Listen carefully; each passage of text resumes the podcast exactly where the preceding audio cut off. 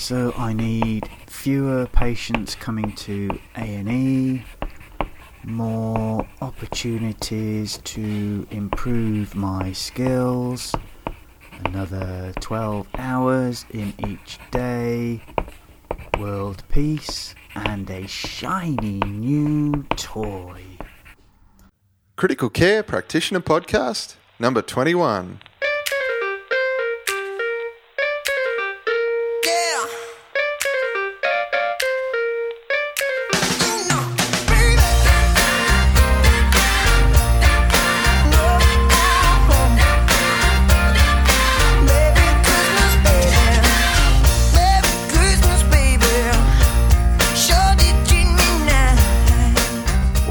Another episode of Critical Care Practitioner Podcast. My name is Jesse Spurr, and this is the podcast to inform, debate, and discuss all things critical care wherever in your hospital that might be.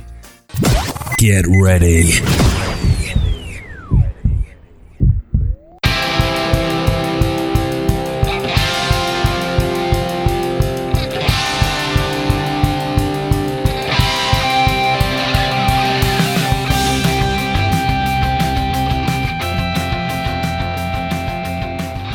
Jesse Spurr. I'm a nurse educator um, in the medical emergency response field, background clinically in um, critical care, ICU, cardiothoracic ICU, and a little bit of dabbling in oncology, hematology in my as a newly minted RN. Why am I here today? Why are you hearing my voice? Um, a bit of a flipped uh, Christmas episode approach, um, kindly at the invitation of Jonathan to flip the tables and um, take the reins of his very well established um, podcast, one I'm an avid listener to, and uh, look at a year year in review and uh, interrogate the man behind the Critical Care Practitioner podcast and website and all the emerging associated activities. For me, I'd really like to get to know essentially some of the stuff that really motivates you because the whole premise of all this free open access medical education, critical care practitioner um, uprising, it takes a hell of a lot of time and effort. So, what motivates you to put in all these extra hours to divert away from other things? Uh, hi, Jesse. That's a really interesting question, and it's actually one I was thinking about a couple of days ago, and I was wondering what the answer to that one might be. What motivates me? I think my motivation levels have changed quite dramatically over the last couple of years, and it's kind of um, almost a circular process. It's the chicken and the egg, really. Is am I motivated by social me- media, or is my motivation why I take part in social media? And I think it's a combination of the two, really.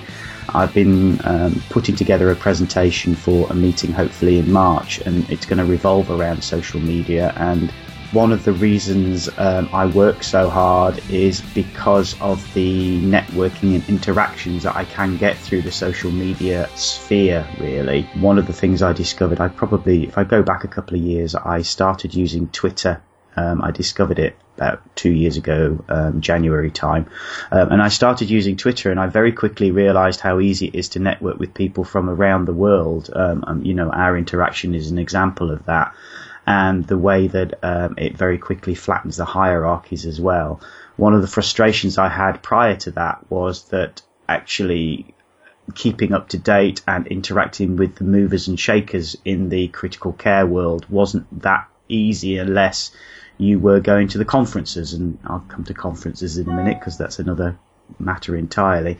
But unless you're going to pl- things like conferences, you're not actually able to interact with people. But I quickly discovered through Twitter that that is something that you can do very quickly.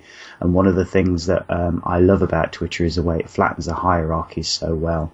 You know, I can be chatting to consultants, I can be chatting to healthcare assistants, student nurses, and we're all chatting to each other as if we're equal.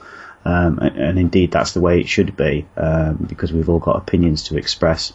Yeah, it's a really So- interesting concept because I, I suppose it plays a lot to the philosophy rather than the platform of social media. The, it's interesting you sort of touched on the, the conference aspect. I've certainly certainly noticed as there's been a pervasive influence of social media into the movements around and, and within conferences that the hierarchy at the conferences is flattened somewhat. Um, maybe it's a selection bias for the types of conferences I've been attending and choosing to attend, but my prior experiences had not been that um, some of those more eminent critical care clinicians were overly approachable in a conference context. It was always the big boys table and then um, than the rest of us mere delegates just uh, skimming around the fringes trying to find someone to talk to in our tea breaks.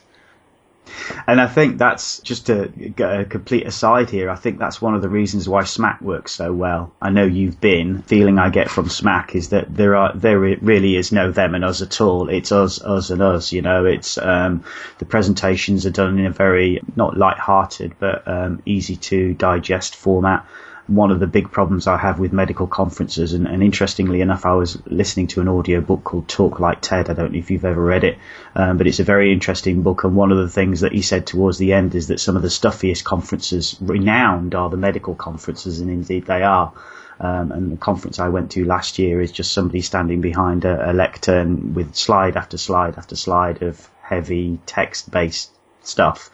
And SMAC is completely different from that. And I think SMAC is dominated by people who are very heavily involved in social media. You know, there's a long list of people on Twitter, there's a long list of people on Google Plus who are all involved in SMAC, and I think the willingness to take part in social media is reflected in the fact that these people are also extremely approachable when it comes to conferences like SMAC, and I'm hoping it's going to change. But my big problem with conferences is the costs incurred. I've never organised a conference. Um, I don't know whether some of these costs are actually realistic as to what you actually uh, it costs you to run it, but I do get a little bit cross sometimes when for example, I was asked to attend a one day conference, a one day conference, and I was being asked for £500 to do so. And I just, it, it's one of my big bugbears. But anyway, let's get back to the point. What Yeah. motivates me, sorry, I will, I do tend to digress a little bit. What motivates me is the desire to I've always said that as I educate myself, I want to educate others as well because I don't see the point in me learning things which I can then help other people learn as well. So that's my biggest motivation on as far as my work out there in the social media world goes at the moment. And what motiv- motivates me at work is just a desire to advance the advanced practice roles. Um, I think there's a big future for nurses with ambition, and I think one of the things I can do to help with my experience is to try and promote the role, develop the role, and work with those people. And there are a lot of them over here in this country now who are going to make big changes. So that's really what motivates me as far as that's concerned, and that's why I. I work some of the hours that I do, and I enjoy it all. None of it's a chore; it's all good fun.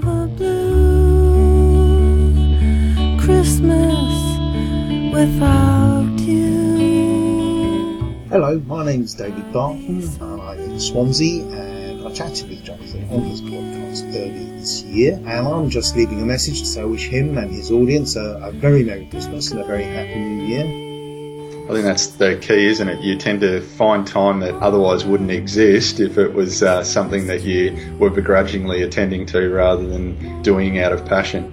Yeah, absolutely. And, you know, one of the fortunate things I have is a, a very supportive family. You know, my wife gives me all this time. Um, I, I'll sit in the study till 10, 11 o'clock at night and we'll perhaps meet up briefly before we go to bed sometimes. But, you know, uh, the, the key to that as well, and I was discussing this with a colleague the other day, the key to that is that when you do have downtime that the computer gets turned off, the phone gets put away and you make sure it's quality time. So, uh, but that's that's really why one of the reasons I can move forward so well, and I can have discussions like this with you at six thirty in the morning, you know, and it's it's all good fun. I love it. I love my working life at the moment. It's just fantastic. Oh, that's brilliant. That's really brilliant. So I suppose that taking a little bit of a step back from the social media and into the the pre-social media and um, and pre-website phase, what what was it about critical care that drew you in? Oh goodness, uh, I love critical care. Always have done. Um, if I'm perfectly honest with you, I my biggest buzz is from getting the patient who's as sick as they could possibly be, that is very close to intubation. Indeed, usually ends up being intubated. That needs the inotropes. I kind of fell into critical care. I went and worked out in Saudi Arabia uh, for six months came home from there on vacation and managed to get my passport and visa stolen and never went back to Saudi Arabia and kind of didn't know what to do. Uh, and a colleague of mine said, well, there's a vacancy in our critical care department. Do you want to go there? And I did. And I've never looked back. And that's 18 years ago now. So I just love looking after the sick patient. I love being able to be involved in the very acute phases.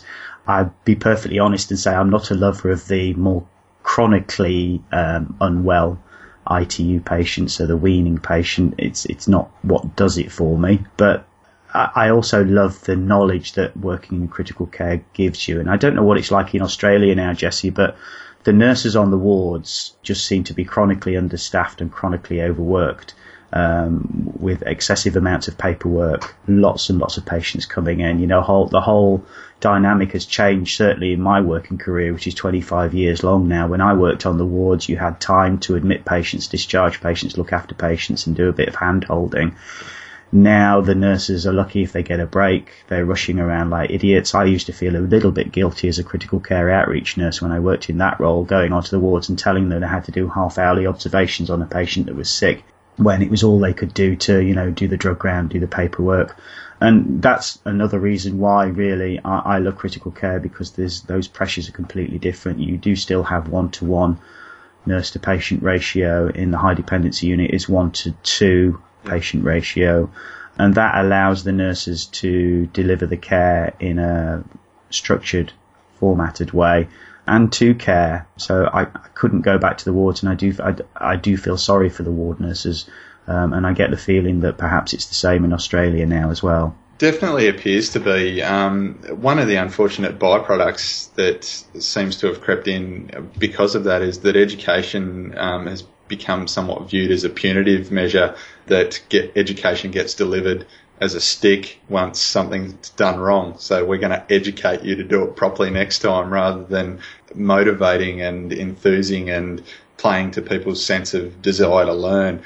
Obviously, there's a balance to that, but I, I, I think it's one of the big challenges is if there's no provision of that sort of educational support in work time, it makes it much harder to then switch on that switch and just have this passion and desire to learn in your own time in an asynchronous fashion. And that's possibly one of the things in um, critical care that constantly, every day, you see something that reminds you of how little you actually know about what you're doing. That for me is a very powerful motivator to go and learn more and more and more. Um, and even then get to that tipping point of prospectively learning about stuff that I may need to know one day. Yeah, absolutely. And and one of the things that I've become very aware of over the last year or so is that I think as the health service, I don't know what it's again. Uh, let's compare it to to your experience, but certainly in nursing, it's been very true whilst I've been nursing that uh, in order to progress in nursing, experience was the most essential factor in any interview situation. So they if you applied for a job, let's say as a, a, junior sister, you had to have, I don't know, the, the, criteria would say something like you've got to have two years at this level and three years at that level. And, and, and it bothers me ever so slightly because there are some fantastic nurses out there with lots of ambition, desire, and skills that, but because they haven't had the two years at this grade and the three years at that grade, they're not entitled to apply for the position. And as a consequence, we make them work X number of years at certain grades without necessarily being able to achieve or impact on some of the things that sh- they should be able to. And I'm trying to push at this end to identify those kinds of nurses. And uh, we've been using the phrase gifted and talented, and I've got my own issues with that phrase, but let's use that for now. We've been using the phrase gifted and talented. Let's identify them at an early stage, even if they're sometimes they're even student nurses.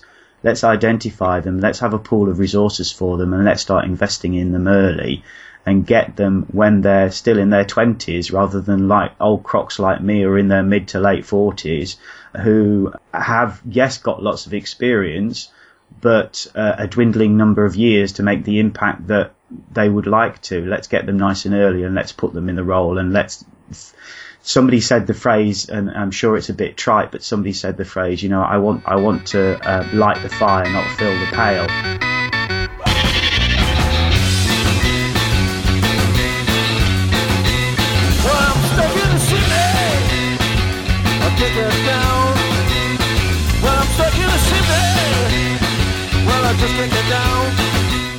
Hi, my name is Gavin Denton.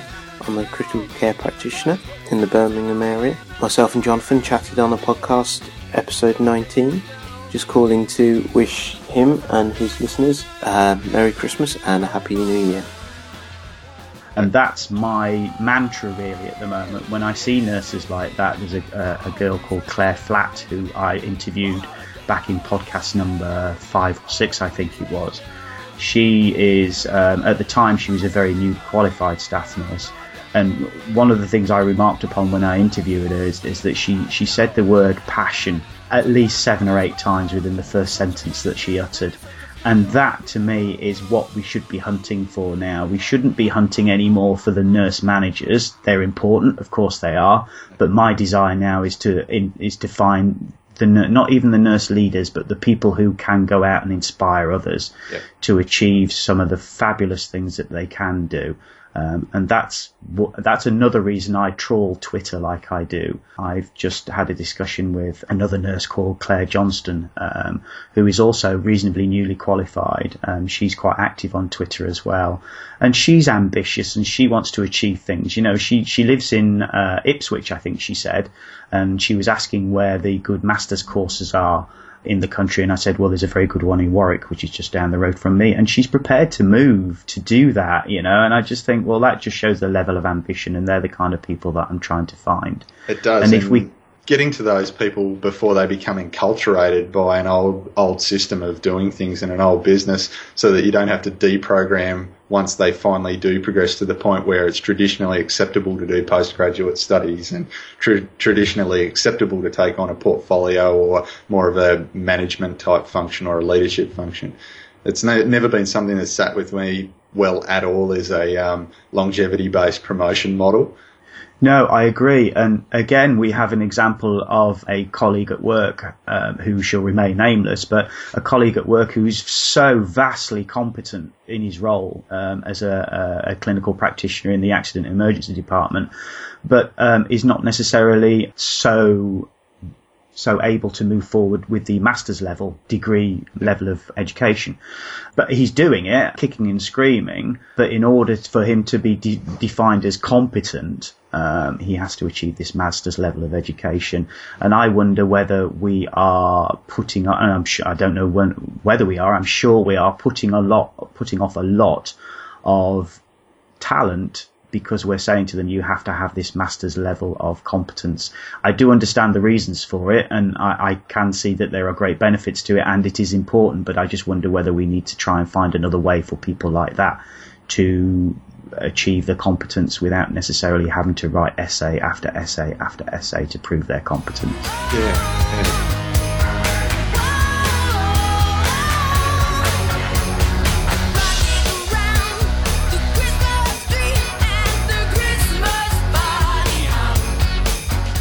Hello, my name is Ken Spearpoint, and I chatted with Jonathan on episode 5 of his podcast. I wish him and all his audience the very best for Christmas and for 2015. One of the big issues that I sort of see in nursing in Australia is there's a lack of a defined career pathway. You can end up in a a terminating position that you were aspiring to, but then all of a sudden there's just nowhere further to go unless you're wanting to go into executive or which which is a little hard to maintain that ambition. So I guess redirecting to the question, from a critical care practitioner or an emergency department practitioner point of view, where's next? What what's the ambition professionally that lies beyond that for you? That's always hard to answer that. It's like the question at the interview, where do you see yourself in five years, you know? And my answer at interview has always been, I haven't got a clue. My attitude has always been, be in the right place at the right time with the right qualifications and doors will open. And as that door opens and you step through it, there'll be a row of other doors to go through as well. There'll be more choices. Uh, When you, when you say executive, do you mean, is that a management position you're talking about? Yeah, sort of senior senior management level. Yeah, I never. I, I did try. I dabbled briefly with a management position, and I hated it, and I was no good at it as a consequence. Um, so quickly learned that mm, clinical input for me was important, and there was probably five, six years ago. There was only two alternatives. You were either a manager or you were an educator. And unfortunately, when you get to a certain level in a, a clinical input, uh, in this country, the education role becomes a non-sustainable one as well because they don't get paid as much as I do. So um, people say, why don't you go off and be a, a lecturer in a university? And the quick answer is because it's not something I can maintain from an income point of view. The options have changed quite dramatically, and I think will continue to do so over here.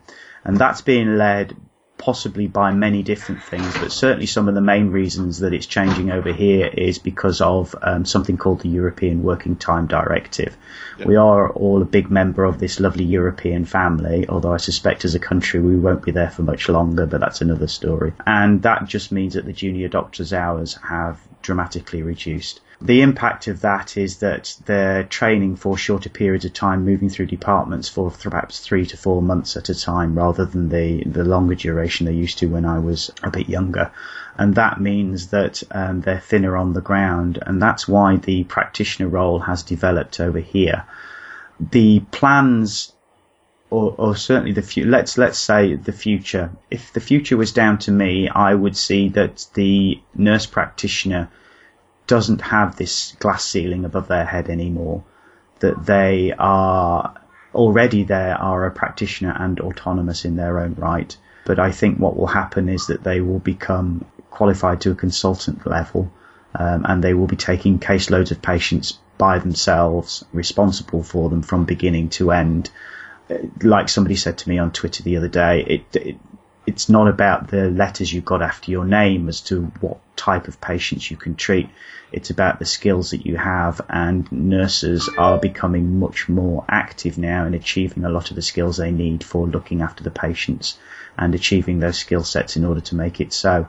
So nurses are going to become a much bigger part in diagnosing, developing treatment plans, seeing those treatment, seeing those treatment plans through, managing a caseload of patients, and just becoming more responsible from a much more senior point of view. And as a consequence, the career ladder will not stop yeah. at the level it does now. And I think Australia will follow that way. I think America are already there, although America's a totally different matter because of the way that their health system is funded but I think uh, America, uh, sorry, Australia, uh, New Zealand, South Africa will also move that way. Ultimately, I do see that um, nursing is going to change massively, and I think if people are in the right spot, they can have a big impact on that change as well. So you're Where not necessarily gonna... looking to a role that necessarily exists presently, but creating the movement no, I'm towards trying to plough my own furrow. Hopefully, the new uh, world I'm, order.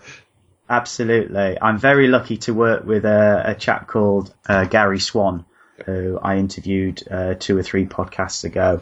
Now he's he's a very forward-thinking individual. I haven't quite got his mindset yet, but he doesn't see any barriers at all. He's the one who led the process at the current trust I work at, um, moving the um, advanced clinical practitioners forward, and we call them clinical because there are physios involved as well. Yeah as nurses, and I think there there are going to be other specialties getting involved. He led the process. He came from Derby uh, about ten or eleven years ago, and has very much developed the way we work. Uh, there's lots of interest from other trusts about the way that we work, and it's going to change in a big way if we have our way. And Gary really is, he's the one you should really talk to if you want to know how nursing is going to change and the developments that are going to occur. Um, and I'm I'm lucky to work with him because things will change in his hands, and I'm just kind of walking behind him in his footsteps yeah. and trying to emulate him as well. I suppose it brings up two points that I've uh, we've segued nicely into it. Two points that I'm really curious about about these advanced um, practitioner roles, particularly I guess in critical care because of the scope for fairly significant ego um, amongst our uh, amongst some of our colleagues, um, not just not just confined to medicine, but uh, other other professions as well. What first question is uh, in general about advanced practice nursing roles? At what point do you think we stop becoming a nurse, stop being a nurse? When do what what's inherently nursing um, an advanced practice nurse role rather than becoming a different profession? Um, that's a very good question, and I think perhaps I'll change the question slightly. I don't think we ever stop being a nurse. I think what we do is we bring our nursing skills to a different role. I got to tread carefully here because I don't ever want to infer that the medics are less empathetic than nurses because they're not. But I think nurses per se have a different approach when interacting with a patient than perhaps some of the medics do. And one of the things that um, I can do as a nurse bringing into an advanced practice role is to bring some of those skills in as well. So, you know, the nursing care has never left me. I do still occasionally get involved with it. Um, and I would like to think that um, rather than it being an advanced practice role and I've left all the nursing behind, that actually the nursing is very, very much a part of the advanced practice and it makes me a better advanced practitioner as a consequence. So, for example, in the critical care role, I don't know what it's like in Australia, but I would imagine it's exactly the same. I don't let doctors near machinery in critical care because, quite frankly, they don't know what they're doing with it. Um, you know, you stick up a you stick up a fluid bolus and you let a, a, doctor near the machine, and generally they look round at you very quickly and say, "I don't know what I'm doing." Um, so I can unlike many of my medical colleagues, I can put a patient on the ventilator, I can set it up properly, I can get the fluids running, um, I can do all of those things that I used to be able to do as a nurse, as well as all the medical things as well. So um, I certainly can bring many more skills to the role um, that my medical colleagues don't have because they haven't had that kind of training. Um, so I think, do I stop being a nurse? No, I don't think I ever stop being a nurse and it's like uh, to quote Gary, one of the most important things, one of the most, well, sorry, not one of the most important quality of any of the advanced practitioners is the ability to care. Yeah. If they can't care, then they shouldn't be in the role to start with, and the ability to care is what leads anything that I do with my patients. So the desire to help them and to to move their care forward in whatever way, shape, or form that takes. The, the nursing aspect of it is a strength of the advanced practitioner role. It's not something just to put to one side and say, well, I'm not a nurse anymore. I think it's important that you don't do that and that you remember some of your roots. Yeah, it's it's a interesting philosophical definition of retaining the professional aspects, and uh, it's a it's a hard one because I think the modern nurse. The, the profession of modern nursing doesn't necessarily have the same philosophical core anymore. It's it's quite a broad professional base. Attributes of care are always a very hard thing to stipulate and attach to a profession, I think, because it's it's an individual thing, and as you said, empathy is an individual thing, and um, I've certainly worked with a lot of nurses that aren't inherently empathetic, and and medical colleagues alike. So no, really interesting. Um, it's it, I suppose context wise for me, uh, one of the things I've had this conversation with a number of people before about at what point do uh, does a role become not a nursing role and become something different, or, or a nursing profession and become something different. There's a, been a recent introduction, and again, it's because of um, workload and and workflow requirements and patient movement requirements to the introduction of nurse endoscopists in Australia. So that's an interesting one for me as well because it's it's actually structured to being an advanced practice level nursing role when there's a large element of it that it that to me is a tech role or a tech a, a, a proceduralist technical role.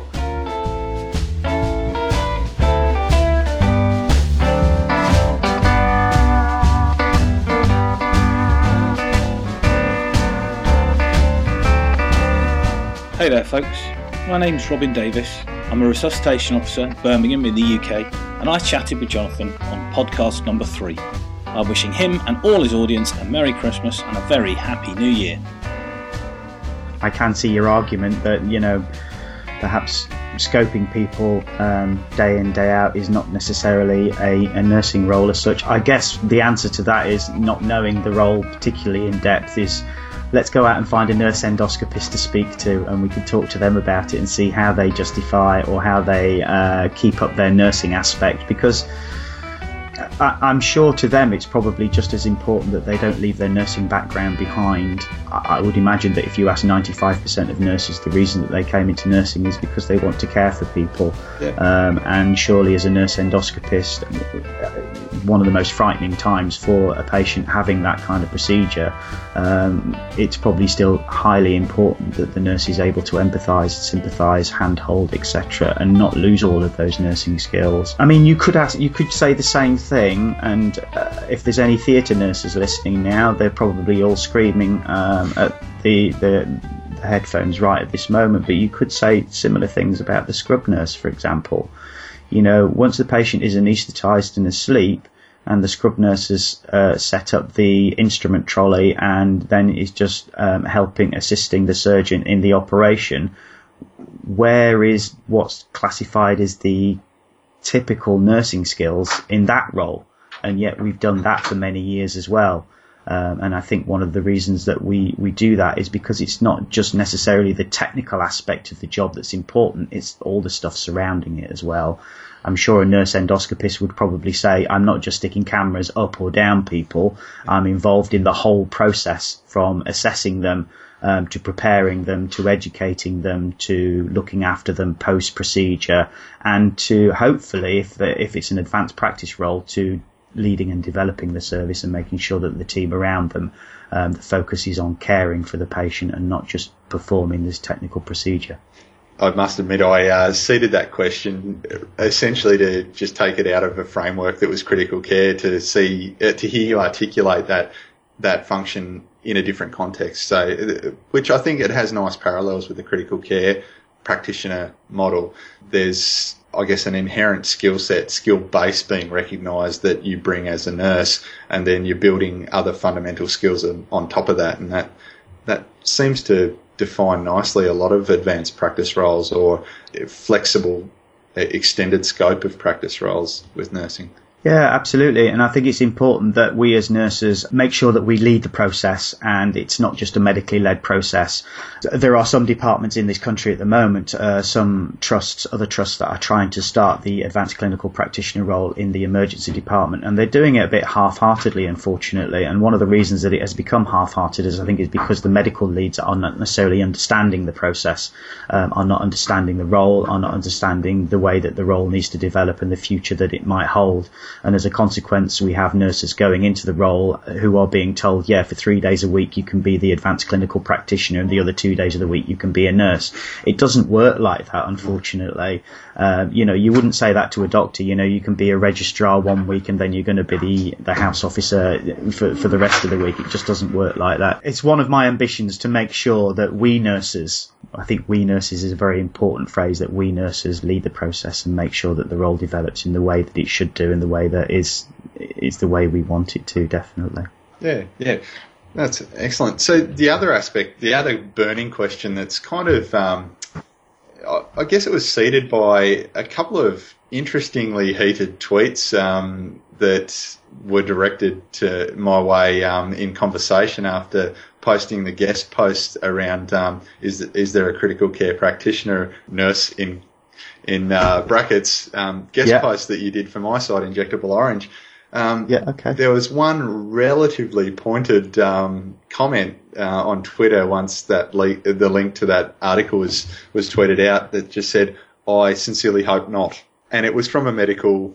I, don't know that it was particularly collegiate comment, so I don't know whether to call it a medical colleague or not. But um, th- that was a really interesting one for me that um, I guess I've thought about and, and uh, is one of the concerns when you're going into an advanced um, practice role.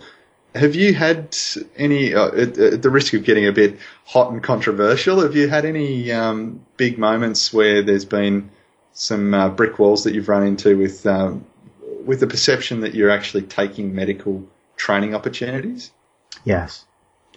I Um, knew there'd be a short answer to that one.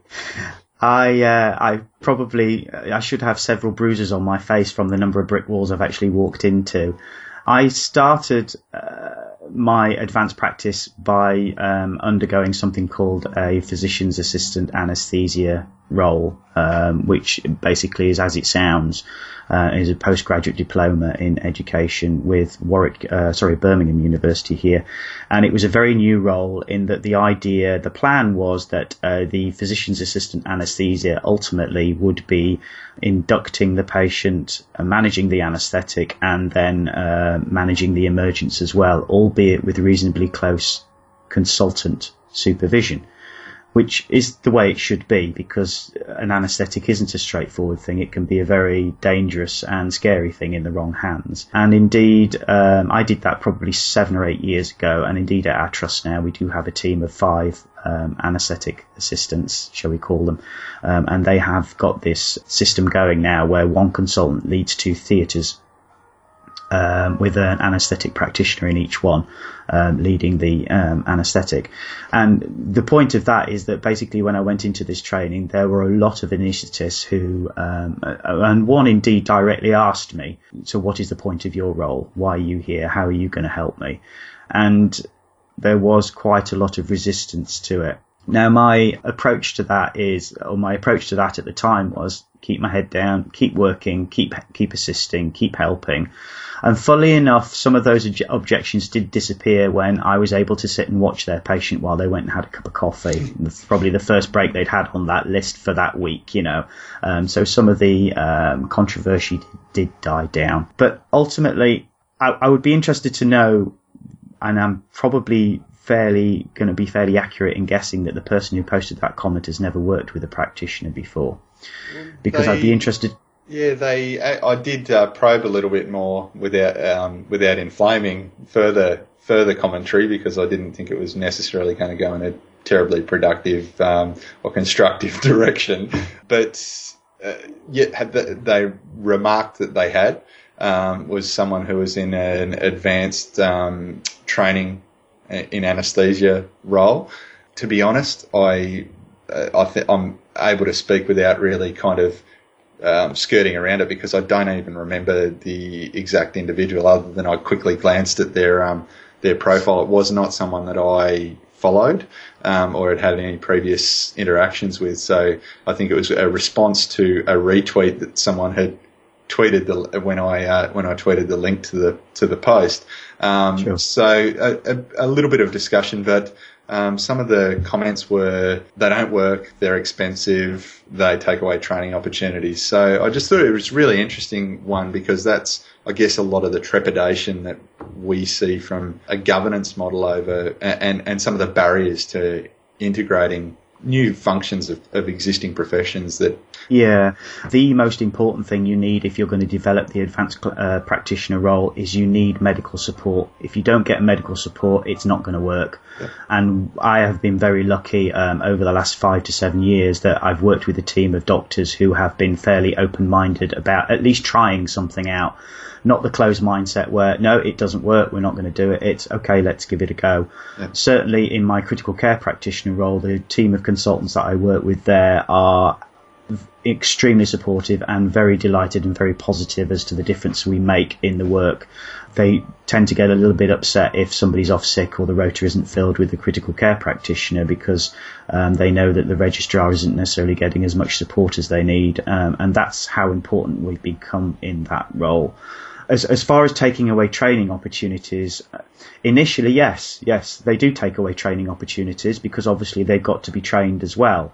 But when you spit them out three or four years later down the line, what then happens is that they become part of the training package for the junior doctors. The junior doctors come through, and the critical care practitioner. I was only doing this a couple of days ago. I was assisting one of the um, uh, speciality trainees to put a central line into a patient's neck. I mean, it, all it involved was me standing there and giving her some advice and support. But if I hadn't have been there, the registrar would have had to do that role instead. But because he didn't have to do that, he could go off and do something more medically related. And initially, we take away training. Of course, we do. So does any training role. But we add to that training at the end of it, and we are there to help the junior doctors learn and to work alongside them. So I have never ever worked in a department yet where, given time, the practitioner role has been nothing but of benefit Yeah, I- and that's the answer. That's the answer I would give to that doctor.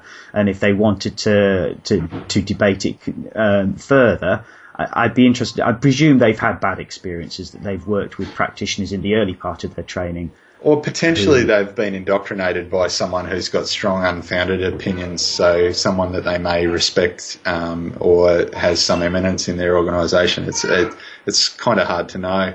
What was behind that a little bit is one wanting to know a little bit more about your experiences in that, but also one thing I think is pretty fair to say um, that I've garnered from listening to your podcast, reading your reading your posts on your site, is you're unapologetically ambitious, and that balanced with somewhat dwindling perception that that uh, the role that you're inhabiting can take away training opportunities. It's a it's a bit of a hard thing to rectify sometimes to be very ambitious to advance when potentially the gap that you're advancing into is perceived as taking something away from another profession. Yeah, I can see that point. But what you've got to ask yourself is uh, who is in the right position to impact a healthcare system which is struggling with medical manpower. Is it going to be trying to recruit more doctors who don't seem to want to work in the um, healthcare system um, to the degree that they used to? Because recruitment is constantly becoming more and more difficult and it's it's like to, to quote my manager Gary Swan, what's the alternative? And when you ask that of anybody who has a problem with the way it's going forward, often they don't have an answer. So you're right, I am ambitious, but I'm I believe I'm ambitious not for my own end, but for the purpose of the profession as a whole. I do see a great future for nurses and nurses with ambition and nurses with drive, nurses with intelligence and nurses with um, a career pathway in front of them. Those are the people I'm really ambitious for, and I want to help them move forward and develop the roles as I think they should be developed. And if we have to tread on a few professional toes, stroke egos, well, then so be it. Brilliant, brilliant answer. I'm unashamedly uh, diverting into a bit heavier territory than uh, than um, intended, but um, uh, yeah, it, it's something that it's certainly not reflective of my my perception or opinions. Obviously, um, yeah, it's it's something you don't want to feel like you have to apologise for your ambition. And I think do I, a I, excellent I job. think as well, Jesse, we have to balance it because um, I don't want to be unfair to our medical colleagues because there are many, many, many, many, many, and I would say the vast majority of, of the medical colleagues I work with are extremely supportive of the way that we're moving forward and the way that we work and they can see that we're getting the right training and that we are there to supplement the service not to take over you know, I, I want to quote many of the doctors that I've met on, on Twitter, for example. You know, I, I talk about Minh Le Cong, I talk about Chris Nickson, Ollie Flower, um, Shagan as well, who I've met recently, all of whom are wonderful, wonderful people, and they they don't see the problems. They welcome us with open arms. They see that our opinions are important. They're willing to take part in the conversation. And that's one of the reasons why I do love social media and Twitter especially so much because it does involve people like that who don't see the barriers. They see them as hurdles rather than barriers and hurdles that as a team we can jump across and enhance the service rather than necessarily cause more problems.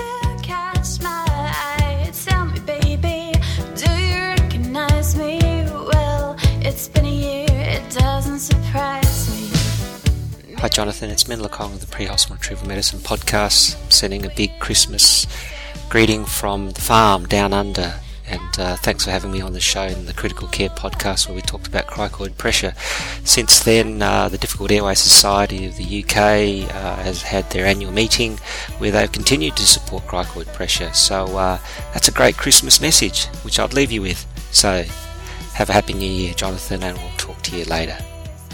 Oh, that's fantastic. And that gives a, a nice kind of avenue into one other thing that I wanted to talk about. And I guess it's, it's uh, in two years on Twitter, as you were saying, roughly two years on Twitter, could you have ever imagined uh, that you'd be in the situation where you were having a Google Hangout talking to one of the lead in, or the lead in get investigator on a massive international paper, multi-center trial in sepsis, and a panel of people that quite, um, I quite openly idolise. That must have been a pretty. Surely that's a highlight of the last twelve months. I tell you what, Jesse, I spent about three weeks being scared of that particular process, to be honest with you, because I thought, what am I, what am I doing on this panel of people? But once again, I was made to feel very welcome. I was part of the questioning process. I was given open and honest answers. And no, two years ago, if you'd said to me that's what I would have been doing, I, I, would have been very surprised. In a way, being part of that process is what's opening my eyes to the possibilities. Working as part of the team I am now in the emergency department, you know, we're talking about, uh, people keep talking about how we can enhance our profile nationally. Well, sod nationally, it's internationally now. That's the way we should be moving forward. You know, we hear of places like the Alfred, well, I want people to start hearing of places like the Heart of England now, and I want that to become an international thing and the way that we move forward. And yes, Twitter, social media, being embraced by people like that is just fantastic. And hopefully that will just move forward. And that's why I always ensure that when somebody tweets me, be it a student nurse, a doctor, whoever, I don't care who they are. If they ask me a genuine question, I'll always try and provide a genuine answer because I want to be part of the conversation rather than just somebody who's seen as a distant person creating their own website and not necessarily interacting with others. Yeah, absolutely. Um, I, I, suppose just to backtrack a little bit there um, for the listeners as well, what, what I was referring to was um, a Google Hangout that um, was conducted a few weeks ago uh, discussing the results of the Arise trial with um, one of the principal authors, Anthony Delaney, um, Ollie Flower, as you'd alluded to, Shagan Olusanya. I hope I didn't butcher his name too much there. Uh, James Day, Minh Le Cong and Simon Carley. So some very, very clever people there, and um, it's, uh, uh, it's certainly something that I, will never forget. Um, one of the comments that Rob Rogers made at um, SMACC Gold in, in one of his presentations was, "I I make myself smarter by surrounding myself with uh, with people that are far smarter than myself." And I think that's what um, that's certainly something I endeavour to do, and it's one one of the biggest benefits of social media. We're all part of a team. We're all part of every developing team, and we are surrounded by brilliant people. Um, and with those people working alongside me, I, I to go back to the question you asked me earlier, where are we going in the future? I have no idea where it's going to go in the future. I know where I want it to go and I know how I want it to get there, and I know that what I can do with my website, with my podcasts, and all the other stuff I do, um, I can just help support others in in in getting to this uh, to this goal and to this bright new future, hopefully. And I'm sure those doors will keep opening both professionally and um, virtually uh, in the in the Twitter sphere. So it's been an so. absolute pleasure to finally meet you. Yeah, you too, Jesse. It's been lovely to talk, my friend, and we should do this more often, definitely. Yeah, absolutely. Keep educating yourself. If anybody offers you a course, bite their hands off and just make sure you're always in a position to take advantage of any opportunities that come along because if you are, if you keep yourself updated, keep yourself networking, then those opportunities do come. Well, I hope you enjoyed that, and I hope you're going to have a wonderful Christmas and a wonderful 2015. I've certainly had a marvellous 2014. The party started here, so it's time to open some presents and drink some wine and eat some food. Have a lovely Christmas and a happy new year, and I'll see you soon. Bye bye.